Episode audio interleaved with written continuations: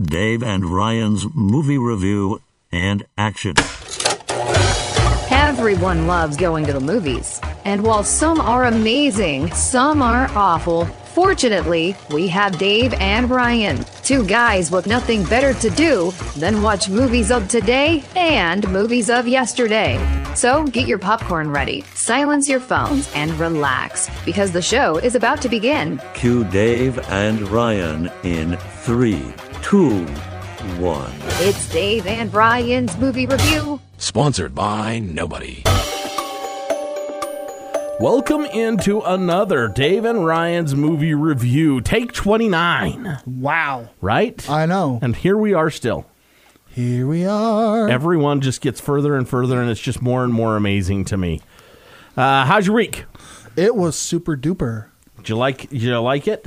Yeah, we went and saw a really good movie this week. We actually did. We'll talk about that coming up in just a moment. But you know what we got to do before we get there? What? We got to go to Hollywood. Let's go. Welcome to Hollywood Boulevard, the place of glitz, glamour, and dreams. Just kidding. This place is a dump. That's why Dave and Ryan come here each week. You get the news from Hollywood without fearing for your life on the Walk of Fame. It's This Week in Hollywood. All right. I probably shouldn't be as excited as I was to watch this trailer, but I kind of got a little. You got a little giddy. I didn't got a little. So giddy. did I. So did Axel I. Foley, Especially when the is music hit. back. That's right. Netflix has released a trailer for next summer's Beverly Hills Cop. Axel F. This is the first installment of the Beverly Hills Cop franchise since 1994's cleverly titled Beverly Hills Cop 3. How do they come up with those names? I don't know. Probably pay somebody a big money to do it. That would be my guess. Uh, Eddie Murphy returns in the title role as the rule breaking cop from Detroit as he travels back when his daughter is threatened, his daughter's life.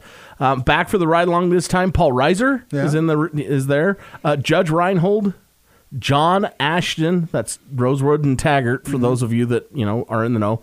Bronson Pinchot as Serge. I'm excited for this I, movie. I'm very excited. like, New like additions. most most people know Eddie Murphy as like a funny comedian actor. They don't know his serious cop Beverly Hills style acting, and That's it's right. gonna be amazing. There, that's right. New additions to the cast: Joseph Gordon-Levitt and Kevin Bacon. Uh, I did post the trailer on our Facebook page, and I just sat and giggled. I, you know, I, I watched it once, and I like, I, I had to take it out and, and show it to one of the ladies that works there, and I was like, I don't think I should be as excited about this movie as I, I am. But it, it that's the and, and we can be honest, and and we're going to talk later on, not this show, but uh, next show we'll get a little bit more in depth into Christmas movies. And I just watched Candy Cane Lane, and you know Eddie Murphy. This is where Eddie Murphy like made his big name back in the '80s with these Beverly Hills Cop Yeah. movies, and and they're funny. I mean, they really are a funny, funny movie.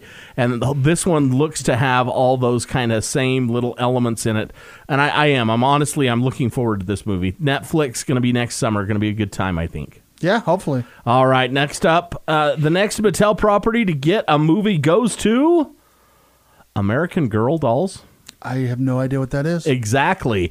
Uh, looking to capitalize on the mammoth popularity of the Barbie movie, Mattel Films, along with Paramount Pictures, announced this week that they will go into pre production on a live action American Girl doll movie. Uh, attached to direct is uh, Lindsey Anderson Beer, whose only directing credit is Pet Sematary Bloodlines, which was a direct to Paramount Plus film.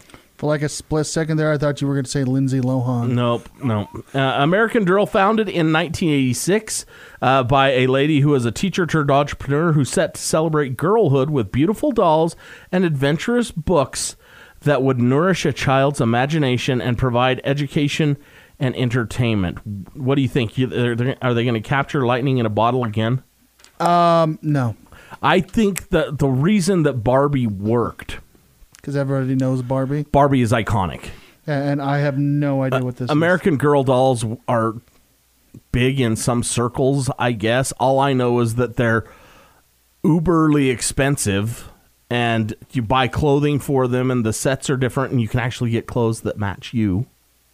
Hmm. when you buy Are, are clothes for like your doll. are they like the big porcelain doll? They're a little bit they're a little bit taller doll, okay. but I I don't know. I think this is a rush. I think this, you know, and if all else fails, I guess they can put it on Paramount Plus, but I just don't see the big draw that um for American Girl dolls that you would see for you Barbie. You know what they should do? They should remake the Garbage Pail Kids movie. oh gosh. They should have never made the first one. Yeah, come on, Dave. Let's be honest. You of all people should love that and movie. of course, you know, because I'm a cynic and I don't really follow much when it comes to like these these kinds of things. But you go into the comments because I go through and I read these articles and then I read the comments and then I kind of come up with whatever. I wish uh, I could read. People, I know we all do, and people were like, "Well, I hope they don't make this movie adults themed, adult themed like they did the Barbie movie." I would love to take my daughter and go see this movie. So that's what we're dealing with. Was I guess. the Barbie movie like super adult themed? There were adult themes in it. I don't think it was overly adult themed, but it's we'll see. We'll see. Uh, Christopher Abbott is set to star in Universal Blumhouse's Wolfman. Uh, Abbott, who has been who will be seen on the big screen uh, coming up fairly soon in Poor Things, uh, then Catch Twenty Two, and that was on Hulu, and The Crowded Room on Apple TV, is set to take over the lead role that belonged to Ryan Gosling in Universal's MonsterVerse. Good luck following up in those shoes. I think he'll be all right. Um, the movie is set to be released in October of next year. They're trying to bring back the creature features of the 40s and 50s uh, with movies like Frankenstein, Dracula, The Mummy. Uh, Universal has been pushing this for years, and we've talked about this, not on the show, but we've talked to you and I. It'd be cool if they came up They- with like they- a horror cinematic universe. because Tom Cruise, The Mummy, was supposed to launch this. yeah, well, Tom Cruise tanked that movie, and, it they was his had fault. they had everybody was already like lined up because you know um, Russell Crowe was in the Mummy as Doctor Jekyll. Yeah, and they They had Johnny Depp on ha- online to play uh, the Invisible Man. Mm-hmm.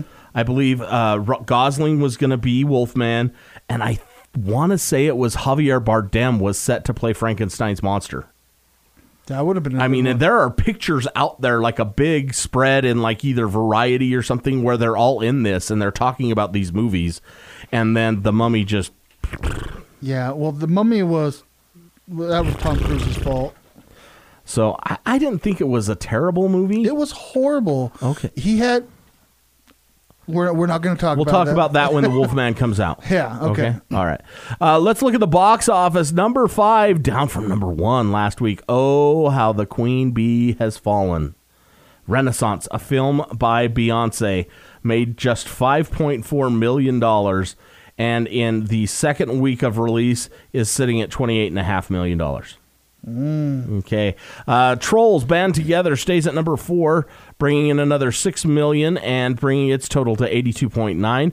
Godzilla minus one, eight and a half million. It's bringing its second week total to twenty-five and a half million dollars. Number two, The Hunger Games, The Ballad of Songbirds and Snakes, pulls in nine point two million dollars, bringing its total to one hundred and thirty-five point five. And the number one movie. The Boy and the Blue Heron brought in $13 million. This You is an anime. it's not the Oath? it is not The Oath. Sorry. Uh, this is an anime feature. Uh, my daughter and I went up and saw uh, a, a movie at one of the bigger theaters because you could only go up there and This see it. a uh, and it, it was playing. Ghibli. It is, yes. It's a, it's one of those movies, and she wants to go back up and see it. I want to see it. So, well, Have you seen some of his other ones? Maybe we should all go. Yes, I have because my daughter has made me watch them. I have watched um, what is it? Howl's Flying Castle, Howl's Moving Castle? Moving Castle. I've watched that one. Uh, we've watched a few other ones that are not too bad because they've got you know when they when they when they do them they're in they're in Japanese. And then they put in the English subtitles, but then they also have ones that are dubbed in English. Yeah. and some big name actors are in these. Oh yeah. I believe in Howl's Moving Castle. I think Christian Bale was in that. Yep. Was one of the voice characters. So anything's he- he was possible. And they're really good movies. Yeah. they, they truly are. They've got a great story. Maybe a little twisted at times, but still a great story Yeah, nonetheless. they're, they're all they're all good. They're I, I there's yeah, that's honestly one of my favorite animation studios, and I've seen a lot. I bet you have. I can tell. Yes. Okay. Uh, this week we went and saw Wonka. Yes, we did. We're going to talk about that. Liked it better than the Oath. Um, maybe that should just be. Maybe that should just be. Dave, Dave, just so everyone can hear, I no longer think Flash is the worst movie of the year. Oh. That has been taken by the oath. oh, it was so bad that we're talking about it last week and this week. I think I will send Darren Scott a thank you note. so coming up on today's show, we're going to go and we went and saw Wonka. And we really liked it. And we're going to talk about it here in just a moment. Then we're going to talk about, you know, since we went and saw that, we're going to talk about prequels and sequels okay? And never the two shall meet. And then there are overrated Christmas movies out there, and I have this feeling that some of you are really going to like some of the ones that we talk badly about. Yeah. It's just a thought. All right, but before we do that, we got to get an honest movie review.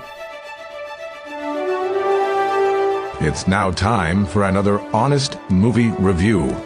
Today, we go back to 1987 and revisit the horror thriller Jaws 4 The Revenge. Man's deepest fear has risen again. Jaws, The Revenge. This time, it's personal. The shark roared. It roared like a fing lion. I feel bad for Michael Caine. It's a testament to his talent that he managed to recover from this piece of garbage. Can't wait to speak with you again next week. All right, so this movie is terrible. Yeah. There's no other way to say it. And in fact, in a re- in an interview, Michael Caine was asked about this movie. And and you know what he thought of it and everything and he told the interviewer um, I've never seen it. I've heard that it was straight up rubbish, but I have seen the summer house that it paid for, and that's spectacular. so there you go, directly from the star himself. I would stay away from Jaws: The Revenge and The Oath. Just putting that out there. All right, when we come back, we're going to be talking about Wonka, so stick around. Everyone on set, shut up. Shut up. These two buffoons are about to talk about a new release. Dave and Ryan's movie review, segment one. Action. What's more exciting than a brand new release to the movie theater? According to Dave and Ryan, nothing. They're the first to see it, so you're the first to hear about it. And this week's latest release is Wonka. With dreams of opening a shop in a city renowned for its chocolate, a young and poor Willy Wonka discovers that the industry is run by a cartel of greedy chocolatiers. A prequel to the 1971 cult classic, Wonka is rated PG. Let's see what Dave and Ryan think of Wonka. Okay, so we went and saw this movie, and I'm going to tell you, I liked this movie more than I thought I was going to. And let me let me lead into that. When they first started talking about this movie coming out, I was like, "Oh, do we really need this? Is this a movie that needs to be made?" And after sitting in the theater to, and watching it, yes, it's a movie that needed to be made. Uh, rated PG, going to set you back about an hour and 56 minutes. Uh, you're looking at Timothée Chalamet. Timothée Chalamet. I got to get that name right. So, starring Timothée Chalamet, Hugh Grant as an ornery little Oompa Loompa, uh, Olivia Colman, and Keegan Michael K- Key, and he plays a chief of police with an ever expanding waistline. He's got a sweet tooth. Got a bit of a tooth there. Uh, it's produced by Michael Siegel and David Heyman, who directed and or I mean who produced some of the Harry Potter movies. So a lot of the the imagery and stuff in things like this will look a little familiar in that kind of vein. But other than that, it is far from uh, anything that was ever put on the screen when it comes to Harry Potter. It is the prequel, it is the origin story, really, of Willy Wonka. Yep. And it has him arriving in, we never really decided if it was Paris or not, but it's somewhere in France. Was it France? I believe it was France because they had the they had the the green newsstands, you know, and all that kind of mm. stuff like they have in France. But it it, it, it goes through his struggles to become the chocolate maker that he always wanted to be. And of course, in this town, there is a town square where they have these huge, beautiful gourmet chocolate shops, and they are run by three families. Well, the three families. They, they said it was a chocolate cartel. They are, they are the chocolate cartel. And of course, Wonka has a far superior product to theirs, so they want nothing to do with him, and they don't want him making chocolate in the town. So it's all the things that he has to deal with. Uh, makes a lot of friends along the way, sells a lot of chocolate. And to wrap up, I, I guess the best way to kind of end bookend this one and to kind of let you know where it is, it has him arriving in town, and at the end of the movie, he's building the factory. Yep. So that's that's kind of where this all fits. So, uh, as I said, this movie is really good, and I don't want to say that like I'm shocked that it was good, because it was. I enjoyed this movie maybe more than I thought I was ever going to. Yeah. Usually, me and Dave talk during a movie, but Dave was very quiet during this movie. Because it was good. Yeah. We, you know, we- Leaning forward in your seat, just yeah. sing the song. I was in a world of pure imagination. Yes, and that's the other were. thing. You do get that movie, and you get it at the end, and You it fits. Oh, yeah, yeah, song. you do get that movie. You do Oh, get yeah. that song. That's what they're watching, Dave. Thank you for pointing that out to me. You're welcome. That's what you're here for. Yeah. To point out my insecurities and accuracies. so anyway, uh, you do get that song. It's at the very end, but you get songs throughout this Yeah. this movie. And you know, a lot of the times you go to a, a, a movie, I had no clue that there was going to be as much music in this movie as there is.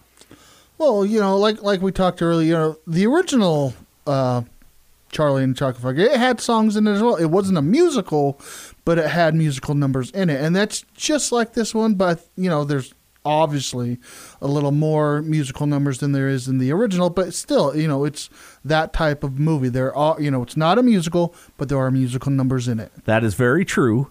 And the other thing about it that I loved with this movie is that they're seamless. Yeah, It's like in other movies, they just are like, well, we got we got to get this song in here, and we got to get this song in here. They just fit perfectly, they- and, they and that was the one thing I loved time. about it. There was one time during the movie, I leaned over to Dave. I started poking Dave. Dave, Dave, Dave. He's gonna sing a song. He's gonna and sing a song. Did. He did. but the songs are and they're catchy. Yeah. They really are. And I, I loved everything about this movie. I truly did. And and I was telling Ryan, I says there there are not very many movies that I say it about. This No. movie was flat up beautiful. It Yeah. was gorgeous. The visuals and everything in it. Dave said the B word. I did. So th- I know that's your forte. So I'm going to let you kind of talk about that. All right. So, as Dave said, this movie did look. It looked very, very beautiful. If you're a fan of the Harry Potter type of look and style, imagine that, but more magical beast kind of style. You know, it's got that kind of dark and grittiness, and then it, you know, when basically Wonka brings the light, basically, and it just everything starts glowing, and you know, there's all these magical things going on because uh, Wonka wanted to be a magician when he was younger. You know, in this origin story, he wanted to be a magician. And uh, his mother was actually the one who kind of got him into chocolate making when he was younger. So, uh, you know, that kind of gives him his flair, so to say. You know, when he's trying to sell his chocolate, he's he does. Uh, it looks like magic, basically. That's because he's a magician. Um, overall, the cinematography was amazing. Um, if you don't know what cinematography is, that's basically uh, what kind of like the lighting, what and what the actual image looks like on screen. Um, also, the choreography of the the dance numbers uh, were just were just on par. They were it was you know a song basically broke out of nowhere. One of my favorite parts in the movie is when he's he's they're going through this dance number and he's basically daydreaming. And like in his mind, we see like all the people dancing, and then like it comes into reality, and there's this uh this cop standing there staring at him, and he's the only one in the street, and he's just dancing around by himself, and he's like, "What the hell?" well, and that was was that the one at the very beginning? Yeah, And, we- and we- then the cop says ticketed- he got the cop points at the sign. Yeah, because there's no daydreaming. Yeah. It was You- it a three a three dollar. three dollar fine, three shilling fine, or uh, it's it's just and it is. And we talked about the fact too that it's not a movie that's about Christmas, but it is a great Christmas time movie. This Yeah. is this is rated PG, and how rare is it that you get a movie that is rated PG that you could take the whole family to? And I think everybody's Um, going to take something away from this one. Every PG movie you can take the whole family to. You're absolutely right. But how often do we get a PG movie? But how many? How, how, how often do we get one we actually want to go see? Well, uh, but I'm what I'm saying is, how often do we get a movie that's rated PG? Not Yeah, very often. No, usually PG 13 is Yeah, kind of so the they can get away with that one word, and they can only use it once. Yeah, but there was no words in this one. They they didn't use that word in this movie, which is probably for the best because it doesn't make sense.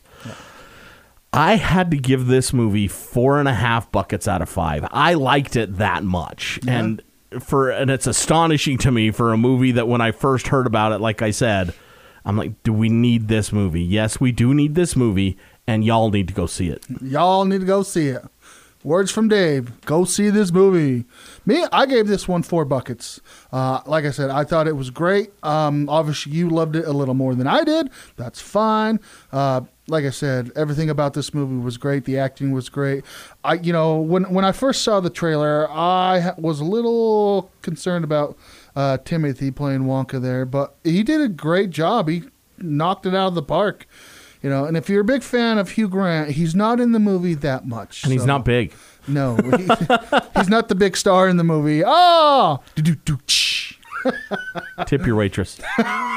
there is a comedian. There is not a very good one. but No, he's in it. no, he's not. But yeah, this this is a really good movie. It is. It's a fun movie for everybody. So get out and, and go see this one, please. Please do. Uh, talking about Wonka. All right, coming up, we're going to be talking about prequels and sequels. Since we went and saw Wonka, we need to talk about some prequels and sequels. Some of them maybe even a little bit better than the original. We'll talk about that when we come back. Hey, idiots. We're back from commercial. Dave and Ryan's movie review, segment two, and action. So Dave and Ryan liked Wonka. Imagine that. Ryan actually enjoyed a movie. Now these two are on a sequel and prequel kick. Now let's be real. 90% of sequels are nothing more than cash grabs. And 95% of prequels remind me of Megan Rapinoe's career. We only cheered when it was over. Regardless, Hollywood has hit a home run with a few. And that's what Dave and Ryan are here to talk about prequels and sequels that don't stink.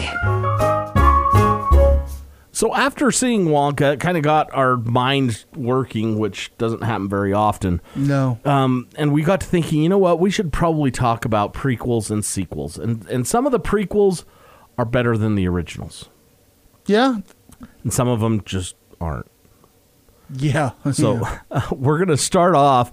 I'm going to talk about ones that are better than the original. And for me, I, you know what? You you watch it, you look at it, and I love her anyway. But it's uh, Cruella, 2021. Emma Stone, her prequel to that. Really, it's a prequel to 1996's uh, 101 Dalmatians, and she's got big shoes to fill because Glenn Close played Cruella de Vil in in those movies. So uh, deals with like her character and their journey from a young fashion designer to the evil villain Cruella de Vil. The interesting thing about this movie, okay, it was released in theaters and on Disney Plus at the same time, and that's one of the first movies that they did that with because this was right at the beginning of the pandemic in May of 2018 or 2021, excuse me. But it still pulled in 233 million dollars worldwide. And this is a great story, but like I said, I love her anyway. Emma Emma Stone can't do anything wrong as far as I'm concerned. Ah. I don't know. I'm waiting. E- Emma Stone kind of is a little overplayed for me. Just for me. Uh-huh. Uh, yeah, I'm. I used to be a big Emma Stone fan, but recently I'm just kind of like, all right, enough's enough. So, what movie made it for you that she's like, you know what? Eh, she's meh. Easy A was not good. Oh, don't in take my that opinion. one away from me. I just said in my opinion, and then I gotta say La La Land. I, I never could get into La La Land. Yeah. I couldn't buy into it. So, um, but I, I, I love Emma Stone. I love this movie. If you're if you're sitting at home, it's on Disney Plus. Yeah. And th- there was also that one where she was supposed to play like a native Hawaiian girl. Aloha. Yeah, it's no, yeah. Just please give us an Emma Stone's enough. We don't we don't need it. Okay, I'll give you that. All right, so but yeah, that's I on, had you speechless for a second you did. there, It's Dave. hard, it's hard to believe. Uh, it's on Disney Plus. Give it a watch because it, it, it is, and she's fabulous in it. Yeah, I, I've I haven't seen the whole movie, but I've seen parts of it, and the parts I've seen, they it looks pretty good. All right, your turn. All right, so uh, the first movie I have, most of us have seen this. Um, it's considered a classic. It is an amazing movie. I went with The Godfather Part Two. You know, this was uh, Francis Ford Coppola's uh, second uh, Godfather movie. It's got Al Pacino in it, Robert De Niro, Robert Duvall, uh, Diane Keaton, and John Cazale. It's it is. I love this movie. Honestly, if if I'm bored at home and I just need something in the background to kind of generally glance at, I turn this on. Uh, the cool thing about this movie, and not many people realize this, it's the first movie that Al Pacino and Robert De Niro were in together, but, they they, never yep. appear on screen together. Yep. Uh, Al, uh, Robert De Niro, and this is kind of where this is one of those that they they fall in that gray area because it's a it's a prequel sequel Yeah. because it really deals with Robert De Niro, who is Marlon Brando's character back growing up in Italy. Yeah, and how he came to be the Godfather, and how uh, basically um, Al Pacino basically became the Godfather. He became the Godfather in the last movie when he kills everybody. Uh, this movie is um, basically how he gained all the power. It, it's, and it's a it's a great movie. It really Yeah. is. I, I I like this one. Do I like it more than the first one? Uh, it's close. It's close because this one has some quotable lines in it. Yeah, Um, and and the one that everybody will know is "I knew it was you, Fredo. You broke my heart." Yes, you know, yes. and, and that's that that's even used in other movies. yeah, That's how quotable this movie is. Um, and I I'm sure that you agree that it's better than The Godfather Three. oh, yes. Oh, The Flash is better than The Godfather Three. How, how about? No, The Oath is still no. Okay, no, I'm gonna get that no, in there. no, no. I'm gonna get that in there. I have taken an oath to never love The Oath. okay, but no, it is it is a great movie. It really is. And if you've never seen it, first shame on you. Yeah, it's available everywhere. Everywhere, yeah. Um, it- So it's it's it's a pretty good one, and I'm gonna revisit this Godfather three thing because I got Coda Yeah, that kind of goes a little bit more into it, and I think we can all agree, and we've talked about it before on this show. The reason that Godfather three is so terrible is Sofia Coppola. it's one of the many, many, many reasons. But yes, I mean they had to go through and dub She's- her she's- voice She's in. not an actor. no, actress. she's proven that she's a Yeah. heck of a director. yeah. Maybe. Well, she had one bad one. Well, I really, lo- you know, when she she uh, directed Lost in Translation. That's honestly Great movie. One of my favorites. Yeah, that's a great movie. All right, next up on my list is X Men First Class. Okay, this one came out in 2011, and it is really a prequel to the 2000 um, or the original X Men movie. Goes back to the 60s with uh, Charles and Eric or Magneto uh, trying to build their first mutant team and build the school and, and everything.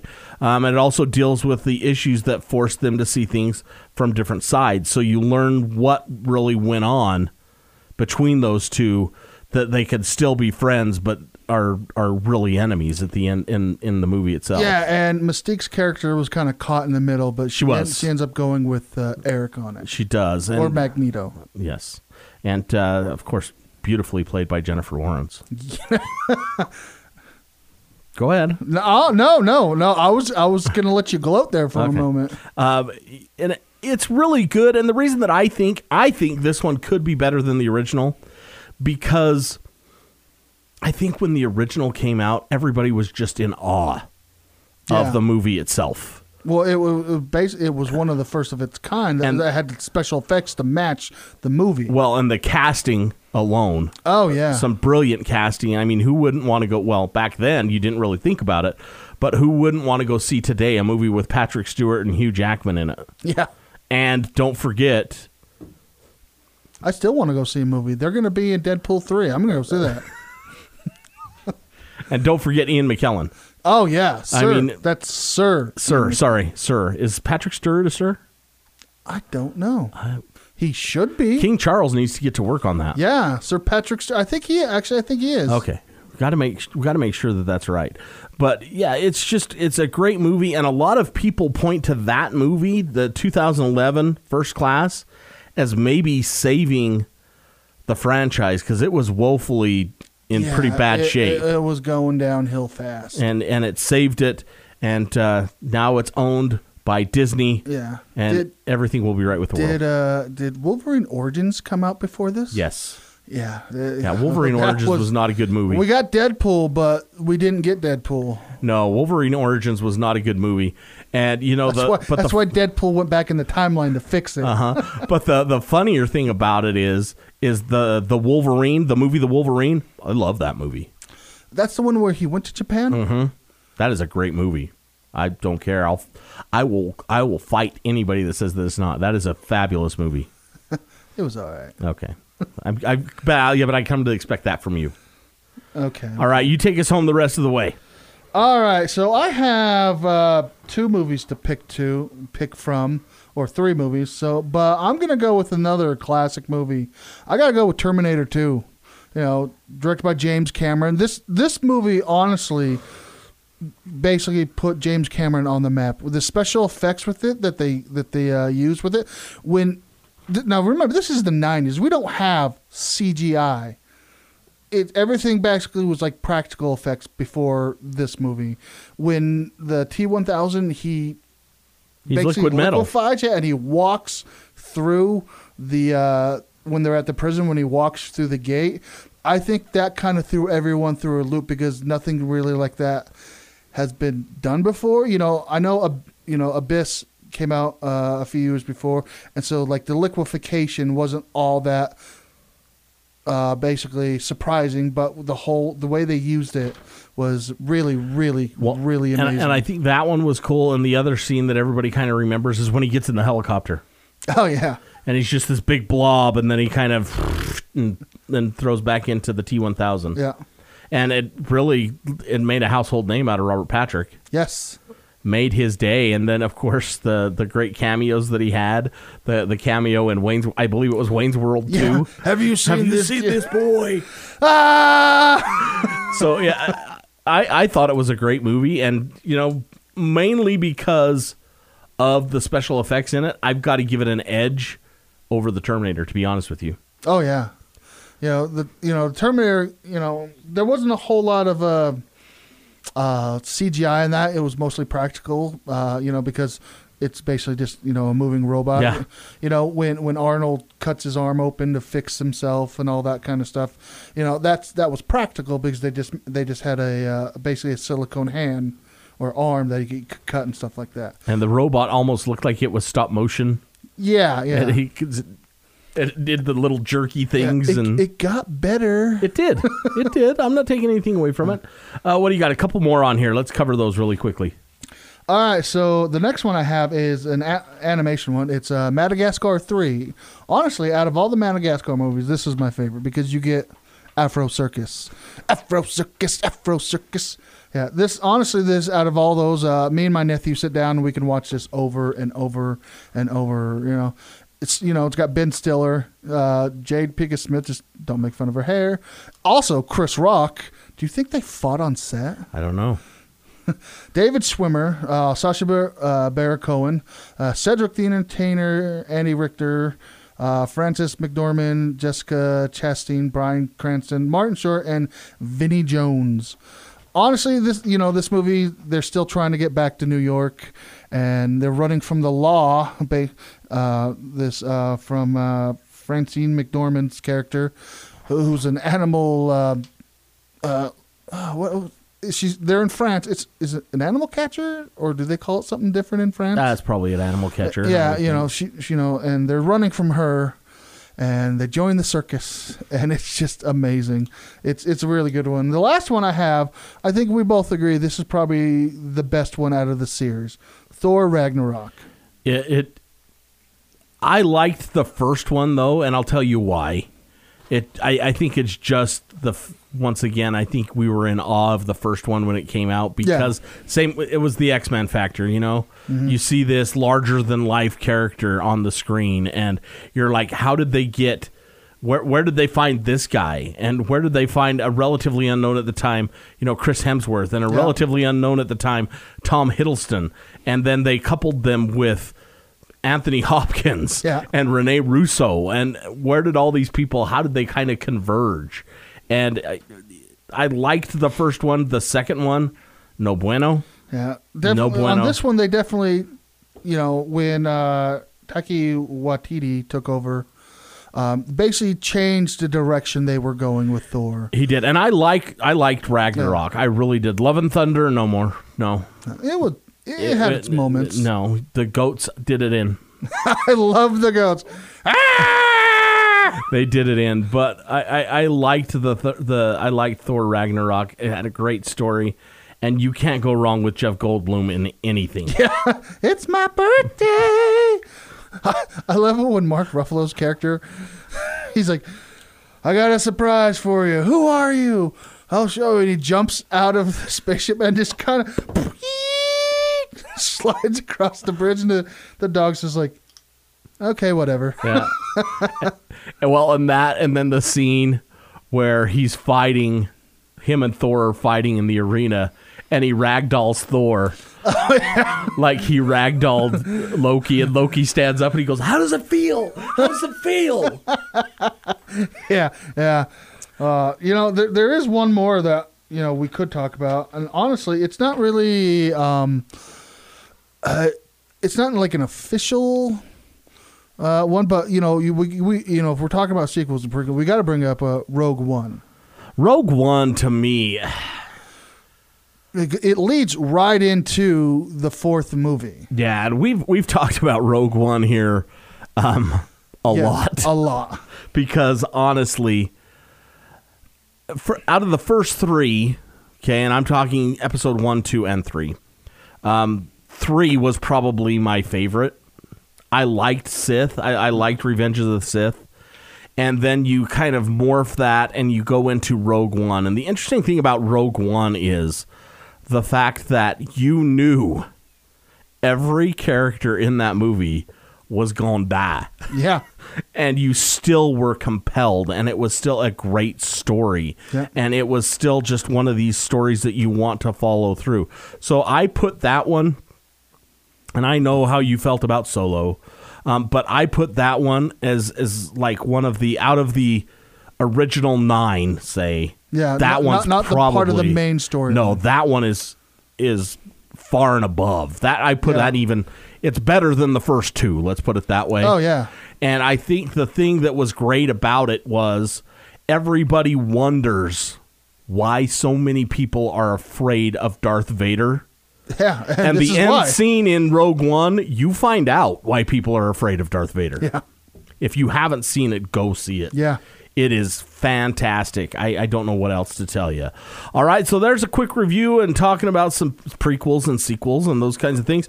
Coming up, I think this is one we could take a lot of flack for. Yeah. Overrated Christmas movies, because there are some, and we're going to tell you what our thoughts are on some of those overrated Christmas movies when we come back. Everyone shut up. Time to get back to work. Dave and Ryan's movie review, segment 3, and action. What does it mean to be overrated? Well, there are films that have varying degrees of okay to good, but they're not nearly as great as their reputation suggests. So, pretty much anything starring Kevin Costner. His close friends in Carbon County call him KC. just so we're clear. Oh. Let's cut the awkwardness and just be honest. There are some movies whose popularity we just don't understand. And for your enjoyment, Dave and Ryan are about to talk about two of those movies right now. Okay, so with Christmas coming up, and next week we're going to talk even more about Christmas movies because it's Yep, really the yep. last the last shot we have. In fact, our topic for next week I kind of like, and maybe we'll give you a, a, a little a little clue fancy, uh, before we get out of here their t- fancy. today. But this one is overrated Christmas movies, and there are some overrated Christmas movies. But that's the great thing about that phrase, overrated, is it's a personal opinion. Yep. It really is. So um, before we get into this, we just need to to let everybody know about that Disclaimer, disclaimer. disclaimer. That's right. So I'm gonna let since I went first the last time, I'm gonna let you go first this time. And your first overrated Christmas movie is Elf. I absolutely despise this movie. I know a lot of people are like, but Elf is so funny. It's amazing. Ah! No, you're wrong. You're wrong. No. Just like the people who think The Oath is a good movie. You're wrong. You are wrong. You know, this this movie is directed by actually one of my favorite directors and actors, Jon Favreau. You know, he did Iron Man, uh, he did the Mandalorian series and stuff like that. He's a really, really, really good director and actor. Um, but you know, it stars Will Ferrell, James Caan, Bob Newhart, Zooey Deschanel is another actress I just can't stand. Edward Asner and Peter Dinklage is in all in this movie. And honestly, for me, it's it's uh, Will Ferrell's character, Buddy. Uh, it's the only reason I don't really, you know, I do like Will Ferrell. I like some of his movies. I just don't like all of his like over the top dramatic stupidity movies. You know, so I guess the question would be is he because there were times when he got that way for me. I felt that way about Jim Carrey. I thought Jim Carrey sometimes was way over the top. Is that how you kind of feel?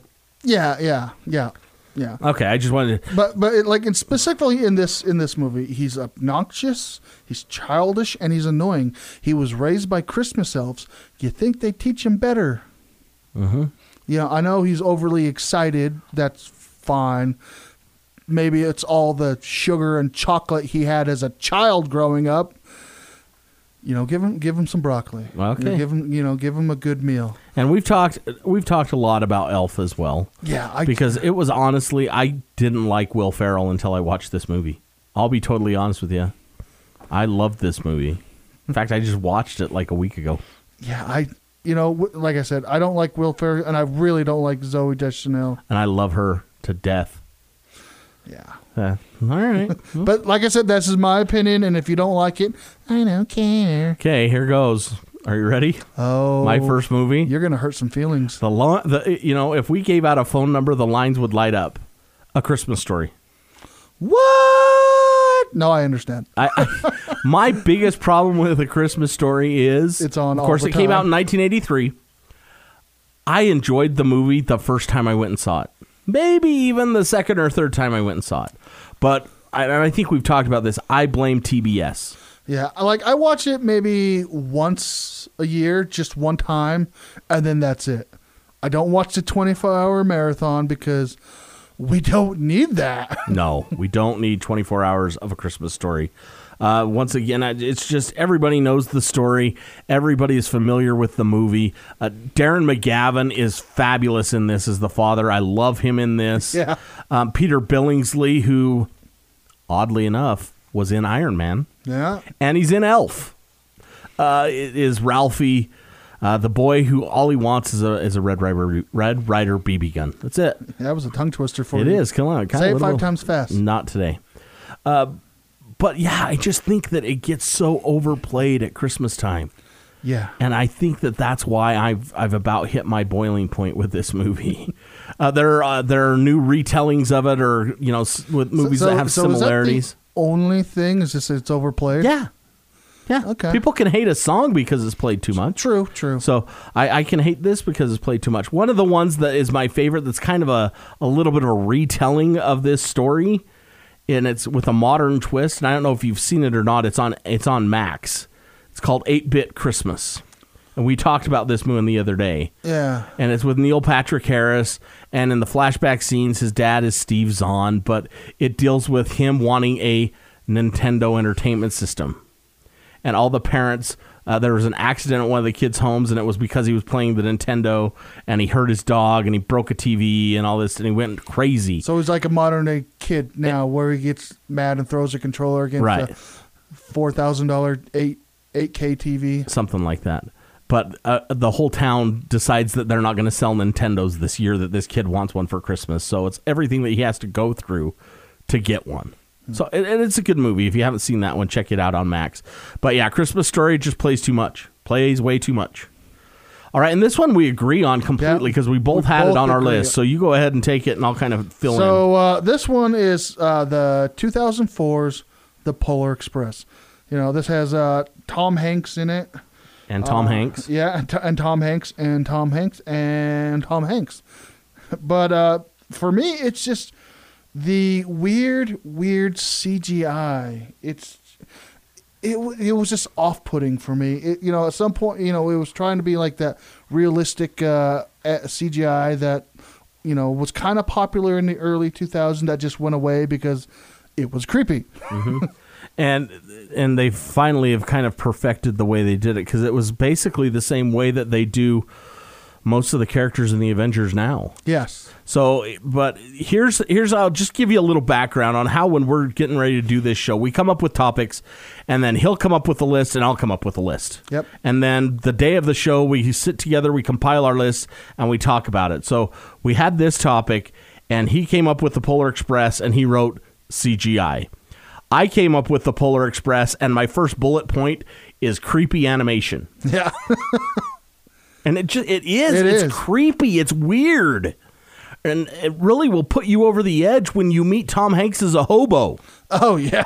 This this will give little children nightmares. That scene is frightening. And and the other part of it too, and thankfully I do, but just not in this, you have to like Tom Hanks a lot. Yeah, th- there are a few other people in this movie, but it's mostly Tom Hanks. Like there's Michael Jeter, Eddie Deezen, Leslie Zemeckis, and Nona Gaye. But it's basically Tom Hanks plays the conductor. Tom Hanks plays the hobo. Tom Hanks plays the hero. I think he even Tom- plays Santa Claus. Yeah, Tom Hanks plays Santa Claus. He is everywhere. He is. And the sadder part about this is I know people that this is a Christmas tradition for them. They watch this movie on Christmas Eve. Yep. And if you want to do that, go ahead and do that. But I'm going to tell you right now read the book. It is so much better. So much better. And, The book- and the funnier thing about it is maybe this is where they kind of went off the rails and that is not a pun but the book itself when it came out it won an award for artwork because the illustrations in this book are fantastic so read the book, The Polar Express, if you really want to get into it. Uh, really quickly, another one that people will, you know, be upset about. Uh, it's a Wonderful Life. I, I, I really think that yes, at the time, it is a timely movie, and people really want the the message to ring true today.